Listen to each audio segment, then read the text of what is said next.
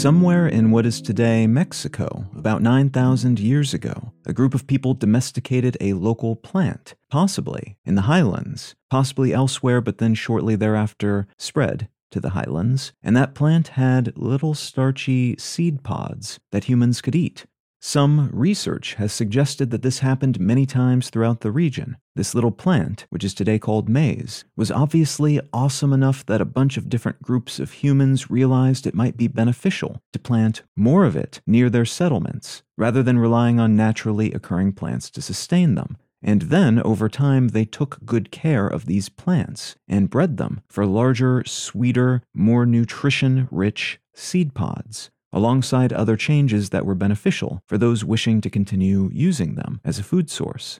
More recent research, and this seems to be the dominant theory at the moment, suggests that this cultivation happened in one area and then spread outward from that area, which makes sense as the trade networks through this region have always been pretty solid, and the locals are renowned, even way back then, for their agricultural capabilities, building sophisticated irrigation infrastructure, even in terrain that seems unlikely to be able to sustain such things.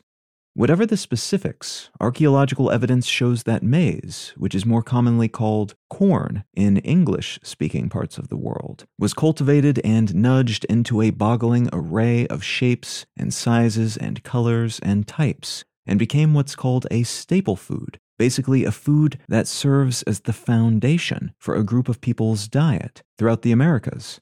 When Europeans started showing up in the Americas, killing and plundering and enslaving everybody, beginning at the tail end of the 15th century, they also adopted the consumption and cultivation of maize. There's some written evidence that they were hesitant about this at first, in part because their Christian beliefs indicated that only bread made from wheat could transubstantiate into the body of Christ for religious purposes, and in part because of their familiarity with wheat from back home, Corn seemed less appealing as a staple food than that more familiar wheat. The same was true of potatoes and cassava, which were a few other staple foods they were encountering during their colonization efforts. But despite their hesitancy, we know they grew corn to feed themselves as they spread around the Americas and neighboring regions, and we know they shipped corn back home to be grown and traded which is what made maize go international for, as far as we know at least, the first time, at least on the scale where it would be something other than a strange exotic curiosity. The wheat that Europeans loved so much was initially cultivated, as far as we can tell at least, a few thousand years before corn in the Fertile Crescent region that makes up the land bridge between Africa and Eurasia. So, roughly, contemporary Libya and Egypt, up to Turkey and over to Iraq, with Israel and Lebanon and Syria and Jordan, among others in between. That's the region we're talking about here. And at this point in history, around 9600 BC, this portion of what is today often called the Middle East was just a really great place to be if you were human in terms of the plants and animals available to hunt and forage, and in terms of the climate and soil, which was just really wonderful, especially compared to other surrounding regions where humans had expanded by this point. It was especially great for plucking some of these local plants, replanting them near their settlements, and slowly but surely whittling away the inconvenient bits and replacing them with more beneficial traits like bigger, more nutritious, easier to harvest seed kernels. This region is also considered to be the cradle of human civilization, which means, in essence, it's where we started to develop agriculture, the domestication of plants, and the scaling up of our planting and harvesting of them, which in turn allowed us to start making more food for more people, expanding our population, and importantly, specializing Basically, being able to have people who do things other than gather food all day, which until this point in history wasn't really an option. Other foods were also hunted and scavenged and produced, but wheat was the staple crop that pulled it all together and became the foundation of the local diet. And that foundation was sturdy because wheat was dietarily substantial enough to allow these burgeoning civilizations to get pretty big. We eventually saw those massive and wealthy and powerful European colonial powers come of age just to the west of here, using the same basic civilizational building blocks to get where they got. But earlier on, this region hosted the Mesopotamian, Sumerian, Assyrian, and Babylonian cultures, which were followed by the Greeks, and pharaonic ancient Egyptian cultures, the cultures of ancient India, and further east, ancient China. Though if you go far enough in that direction, you find less reliance on wheat and the bundle of technologies and cultural norms associated with it, and begin to see a civilizational reliance on another staple crop, rice. Fundamentally, then, human culture and civilization around the world has always, post agriculture at least, been predicated on staple crops, and as those crops have spread, so have aspects of the culture from which they originated. But this spread has also resulted in a remixing and revising of these crops, and the tangle and swirl of technology and folkways and traditions associated with them.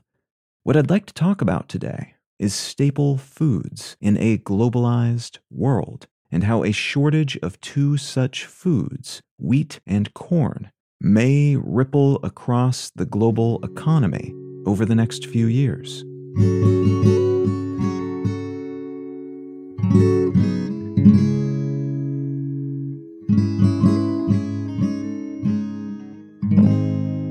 You're listening to Let's Know Things. I'm Colin Wright.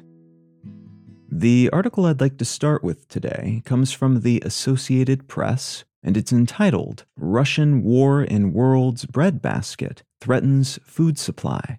The term breadbasket is typically applied to regions that are especially productive for agricultural purposes because of their soil, their climate, or some other variable that has lent them superpowers when it comes to producing staple crops, especially wheat, but also other grains. Though generally this kind of region is called a rice bowl instead of a breadbasket, when the local staple crop is rice, and occasionally marketers wanting to fluff up the reputation of a region's agricultural industry will riff on this concept, calling their area the salad bowl or something similar, though in many of those latter cases it is mostly marketing, despite the areas probably being at least okay for whatever it is they're producing.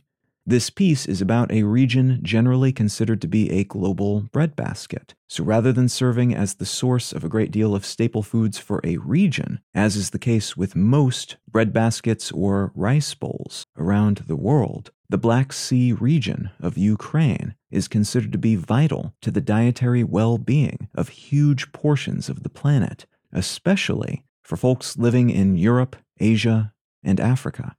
The ongoing, as of the day I'm recording this at least, conflict in Ukraine, which was sparked by an unprovoked invasion by Russia, seemingly intended to decapitate Ukrainian leadership and bring the country back into Russia's political, military, and economic sphere of influence, as was the case under the Russian precursor nation, the Soviet Union. This ongoing conflict has led to a severe diminishment of production within Ukraine, as one would expect in a country that is being bombarded by artillery and aircraft and invaded by something like 200,000 troops.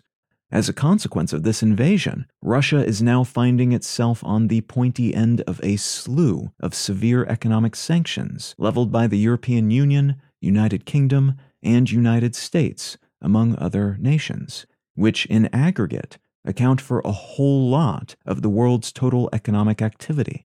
So these sanctions, although not at all the same thing as sending in troops and military hardware to defend Ukraine against this incursion, are meant to do a lot of damage to Russia in order to get them to pull back maybe to get the local wealthy and powerful elite, called the oligarchs, to turn on Russian President Putin, and if nothing else, to disincentivize other nations that might have designs on their neighbors, like China toward Taiwan, which it considers to be a breakaway region of its own territory. So, this is meant to show them what they might expect if they decide to turn a cold standoff into an actual shooting conflict beyond mere military support.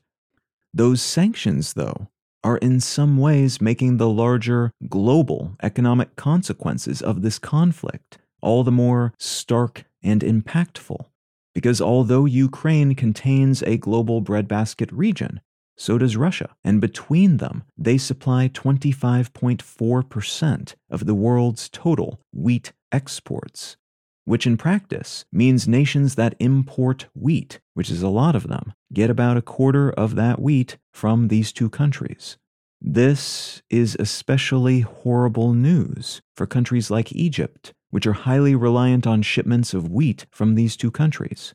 Egyptians have a type of flatbread made from wheat as a foundational element of their diet.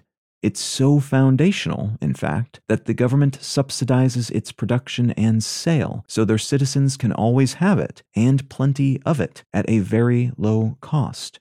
The Egyptian government had already announced before the invasion that they would need to raise the price of this flatbread to account for increased wheat prices that had climbed 80% between April 2020 and December 2021, due in large part to supply chain issues and prolonged drought in breadbasket regions, including Russia and Ukraine. More recent word is that the Egyptian government is now concerned about civil unrest because the country has a history of such unrest occurring in the wake of economic issues punctuated by unaffordable food prices. In particular, price upticks on this staple dish, the local flatbread that people expect to be incredibly cheap, but which is set to increase in price even further in the near future.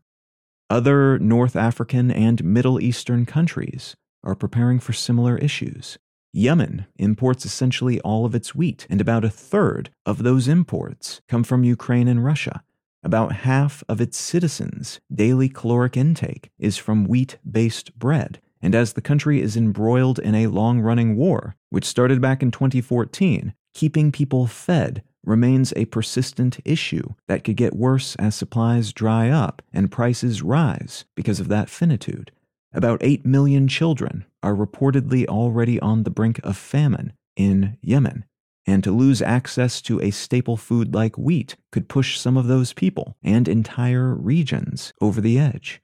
In Tunisia, the government is being careful not to say anything about widely reported upon flour shortages, but rationing has already begun at street level and bakery owners are reporting that reimbursements from the government, which they typically receive after reporting their flour purchases, haven't been forthcoming for nearly a year. In the US, this existing shortage and price inflation is being seen as a food security issue, not just a humanitarian one. People can cope with a lot of hardships, even to the point where their quality of life begins to shrivel and change as prices on all sorts of things skyrocket. But when food supplies diminish and folks begin to think they won't be able to feed themselves and their families, that's when you start to see riots, uprisings, and revolutions, which, although can sometimes eventually lead to positive outcomes, still tend to be incredibly dangerous and uncomfortable for everyone involved in the moment, and can lead to a lot of long term uncertainty globally. And governments and their militaries do not like uncertainty. It's estimated by the U.S. Department of Agriculture that wheat exports from Russia and Ukraine will be down 12% for the current marketing year, which began in June. And that's based on the premise that Australia is having a record harvest this year, and some of the shortfall from the war will be made up by India, which has been producing bumper crops and shipping more of its excess overseas to build out its wheat export relationships. The US also expects American shipments to be higher this year, compared to last year's drought hindered, lowest in a century growing season. It'll still be lower than usual due to an ongoing drought in the western and northern plains regions, but not nearly as bad as last year's abysmal turnout. The current state of affairs for the global wheat industry, then, was already very bad for those buying wheat, even before this invasion, which is taking place in a global breadbasket area and which has led to economic sanctions on a country containing another breadbasket area. The price tag inflation on this staple food, then, will almost certainly only go up, in part because of the reality of that shortage, but also because of the anticipation of future shortages. The planting season for these Ukrainian and Russian breadbaskets start in just a few weeks, and if these farmers are not able to get out and sow their fields because they're under attack, because they're being paralyzed by sanctions, or because they've been conscripted or otherwise compelled to fight, that's a huge chunk of the global market for wheat that will just not be there next year. And that means all the shortfalls and price bumps we're seeing now will likely seem insignificant compared to what next year brings. And the markets are already beginning to price that future possibility into today's shipments. Ukraine's breadbasket region is also vital to the world's corn supply. It's estimated that Ukraine produces about 17% of global corn exports, the fourth largest corn producer on the planet.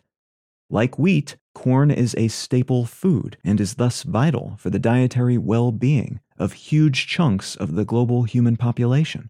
Japan, Mexico, and China, followed by South Korea, Egypt, and Spain, are the world's largest corn importers. So while corn is dietarily important, corn exports are not considered to be as foundational to regional stability as wheat. It's mostly medium wealthy and very wealthy countries importing this staple, compared to primarily lower income countries importing wheat. That said, corn is more fundamental to more industries than wheat, finding its way into everything from cooking oils to animal feed to industrial products like soap, polishes, batteries, and dyes, to fuel for cars. The ethanol that's either used straight or added to other gasoline types is made from corn, and it's honestly difficult to find a processed food that doesn't use some kind of corn derived product, especially corn syrup, which is in pretty much everything you might buy prepackaged at the grocery store or at a fast food joint.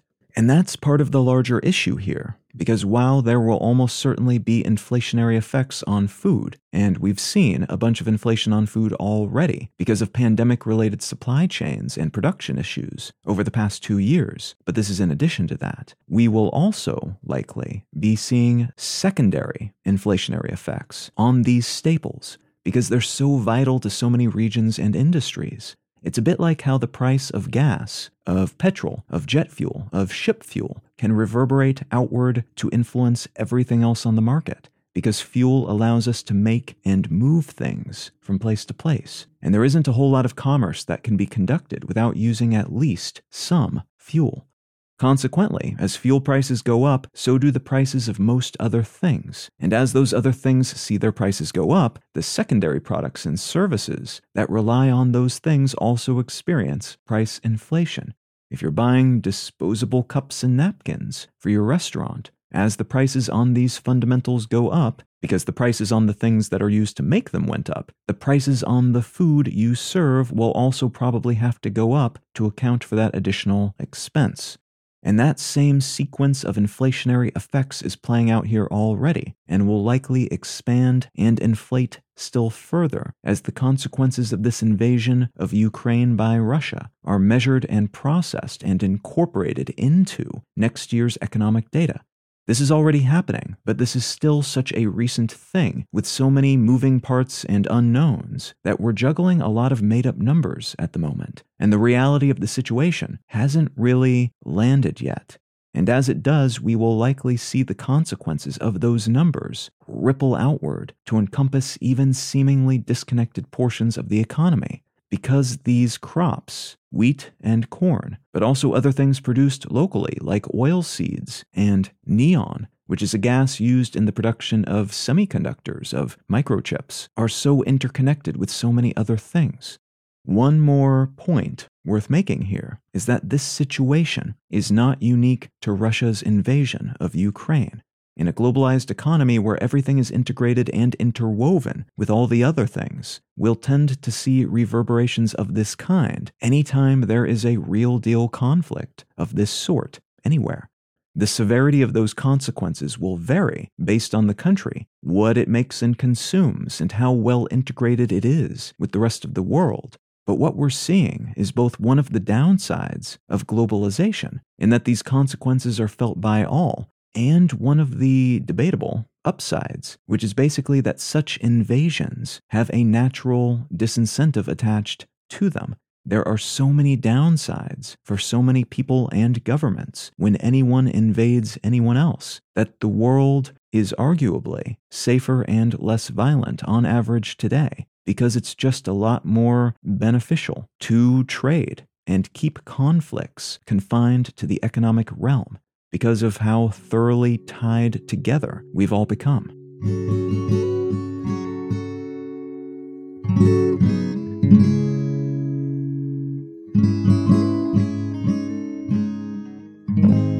The book I'd like to recommend today is called The Star Builders Nuclear Fusion and the Race to Power the Planet by Arthur Turrell.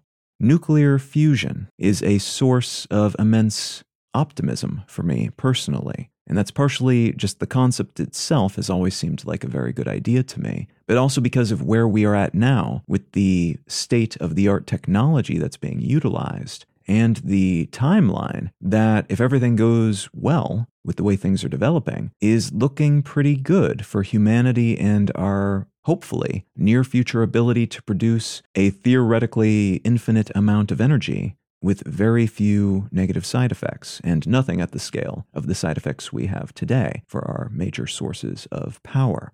Now, because nuclear fusion has been 10 or 20 years away for the past 50 years or so, a lot of the changes in this space will not necessarily be evident or legible to everyone. And that's part of why this book is such a good resource for that. It goes through what's been happening in this space and touches on a lot of the variables, the things that have changed over the past 20 years or so in particular, that are causing people to be optimistic about it again. And I should note there's actually been a whole lot that has happened since this book came out. It seems like every other week that we're seeing new milestones in this space. But if you want to build out a baseline of knowledge about this subject to start out with and know a bit about the earlier and more recent history of the space and the technology, this is a really great place to start. Now, if any of that sounds interesting to you, consider picking up a copy of The Star Builders by Arthur Turrell.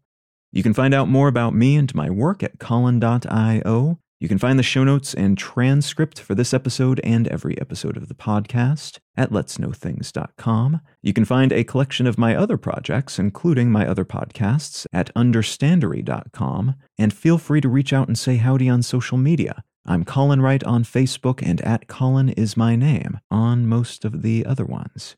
Thank you so very much for listening. I'm Colin Wright, and I'll talk to you again next week. Thank you.